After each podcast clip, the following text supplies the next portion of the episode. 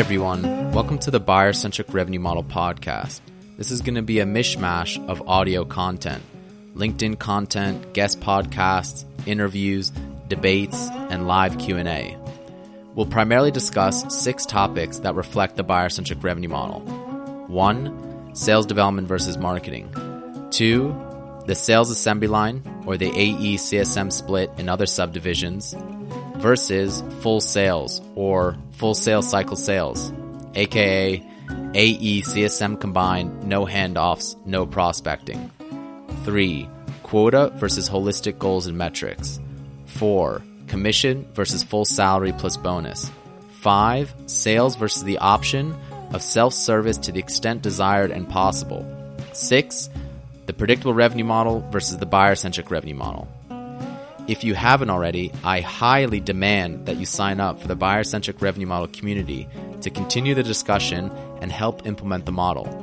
Join the movement of forward thinking peers liberating and modernizing B2B marketing and sales. Achieve a better growth playbook, a competitive advantage, and more productive and fulfilling careers. Enjoy insights, data, best practices, resources, and jobs. Plus, the live Q&A on Thursdays at 1 p.m. Pacific Standard Time, 4 p.m. Eastern Standard Time. Head over to buyercentricrevenue.com to sign up. If you want to learn more about the model and these topics, check out my book, The Death of the SDR and the Birth of the Buyer-Centric Revenue Model. It's available on Amazon in ebook, paperback, and audiobook. And now to this episode. Hey everyone, in this video, we're going to cover the truth about marketing qualified leads, also known as MQLs. They are not leads, but contact information of uninterested buyers that marketing is forced to generate constantly and in large quantities so that sales development can burn through it as sales development spams buyers with telemarketing, email spam, LinkedIn spam, physical mail spam, and bribery via gift cards, which turns buyers off and pushes some buyers prematurely to sales. Now, marketing will generate this contact information of uninterested buyers through gated content, whether that's PDFs, webinars, events, pricing, guides, anything that marketing can do to try to get that contact information from a buyer to then give that to sales development. The reason why that contact information isn't just bought from contact data providers who can provide it in bulk on the cheap and they constantly refresh it is the assumption that because these buyers are engaging with marketing's efforts, it is presumed that these buyers know and like your company to some extent and therefore are less likely to be turned off, less likely to avoid and reject SDRs as spam. And so these, these buyers are supposedly warmed up by marketing and marketing's efforts to then be spammed by sales development. Part of the process also includes prioritizing this contact information of uninterested buyers for sales development. So marketing is forced to do what's known as lead scoring or lead intent. And what that means is they will assess who the buyer is, their title, their company, and uh, their engagement with marketing's efforts, how many emails they open, how many website visits, what website pages, what events they attended, and assign that uninterested buyer a a cumulative score to indicate the assumption of how likely that buyer is to eventually request to speak to sales. In other words, that uninterested buyer's sales readiness. Marketing obviously hates this because marketing does not want to be trying to capture contact information so sales development can go spam buyers marketing does not want to do gated content because that's a lousy buying experience because buyers know when they give that contact information, they're doing it not because it's necessary to get that content, that the purpose behind that content is spam. And so typically that content will also suck because the goal is not to deliver good content. The goal is to get your contact information. Buyers either will not bother or they'll give you fake contact information. When buyers do give you their contact information and then they get spammed, they typically turn off and they're not going to come back for more. What a real lead is, is a website demo request where thanks to marketing's proper non spam marketing efforts, a buyer comes to the website, requests to speak to sales, and marketing automatically qualifies them on the website with a few form questions and enables qualified buyers to book a time directly from a seller's calendar. That's a real lead, not contact information of uninterested buyers. Obviously, the existence of sales development require and spam requires contact information. So how do you feed that beast? Well, marketing is forced to to supply that information because thanks to the predictable revenue model, which is the popular B2B marketing and sales model, sales development is the core marketing strategy to which most marketing resources are directed. And so marketing is the handmaiden to sales development.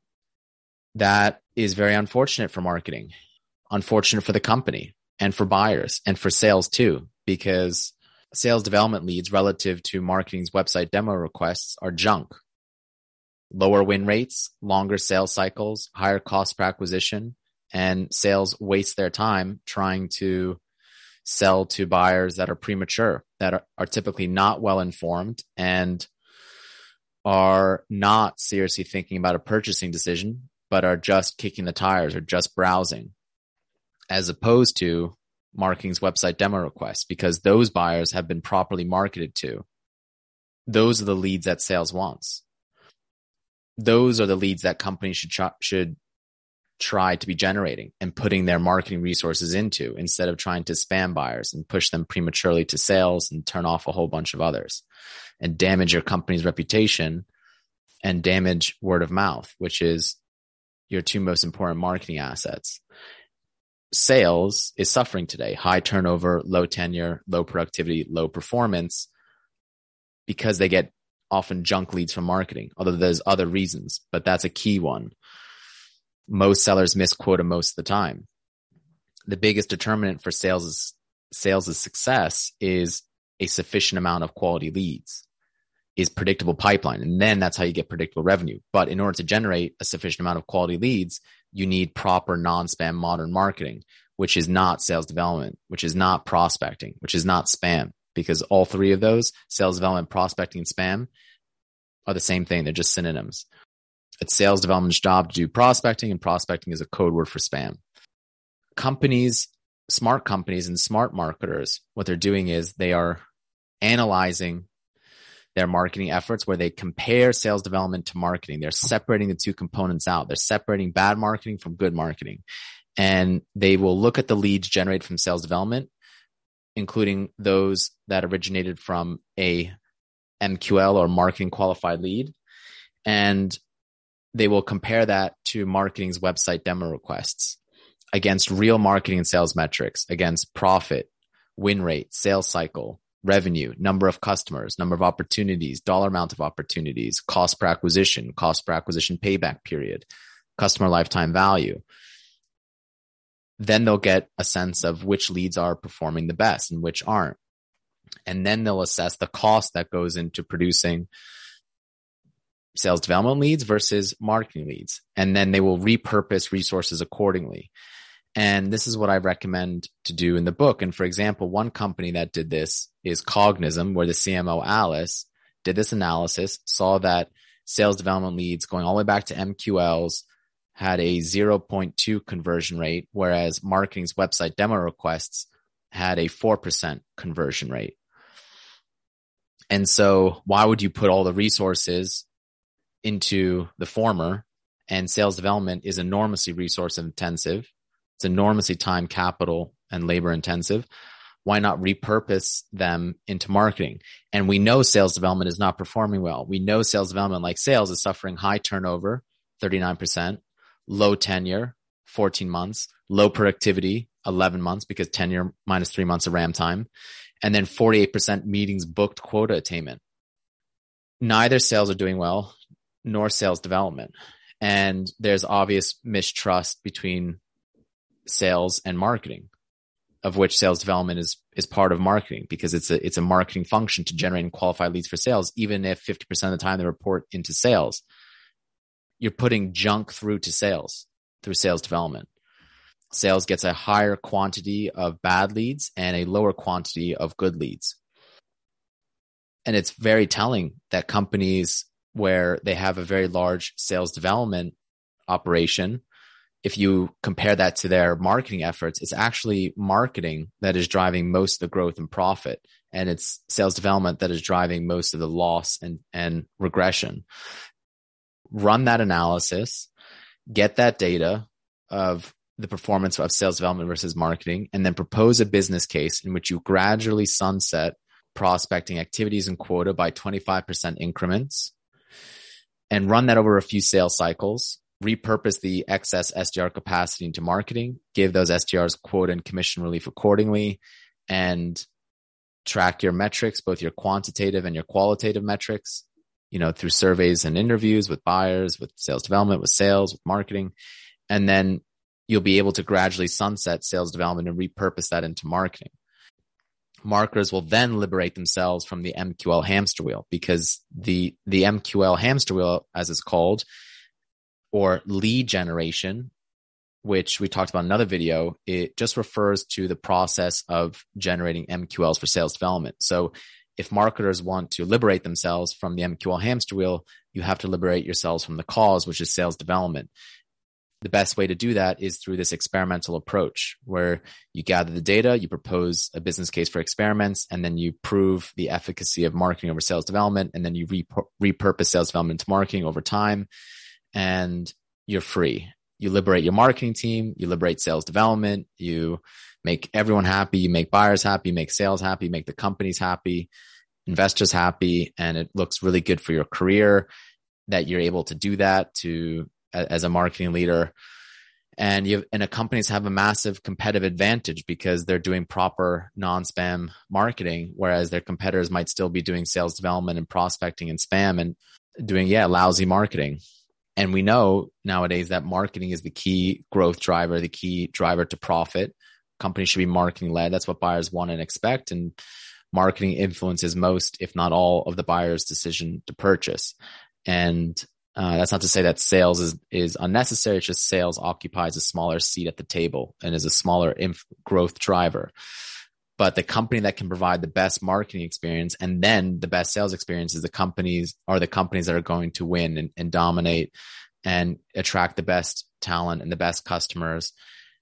Yeah. So I hope that this is helpful, that this clarifies or demystifies what marketing qualified leads are and what they aren't. Their contact information, not real leads.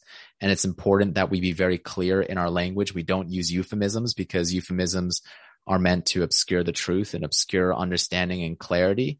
So you, they can smuggle in the junk. It's lipstick on a pig and they're trying to, they're trying to cover up the pig.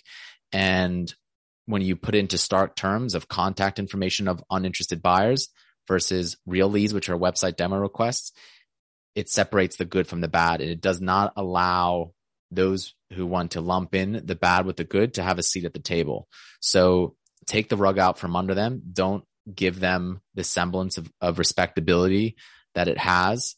Don't lump in the good with the bad. So be very clear with your terms of what a lead is and what it is not. And that's how marketing will, or part of how marketing will liberate itself from sales development. So with that, I'll leave it there and I'll catch you guys in the next one. Buyer centric revenue model over and out.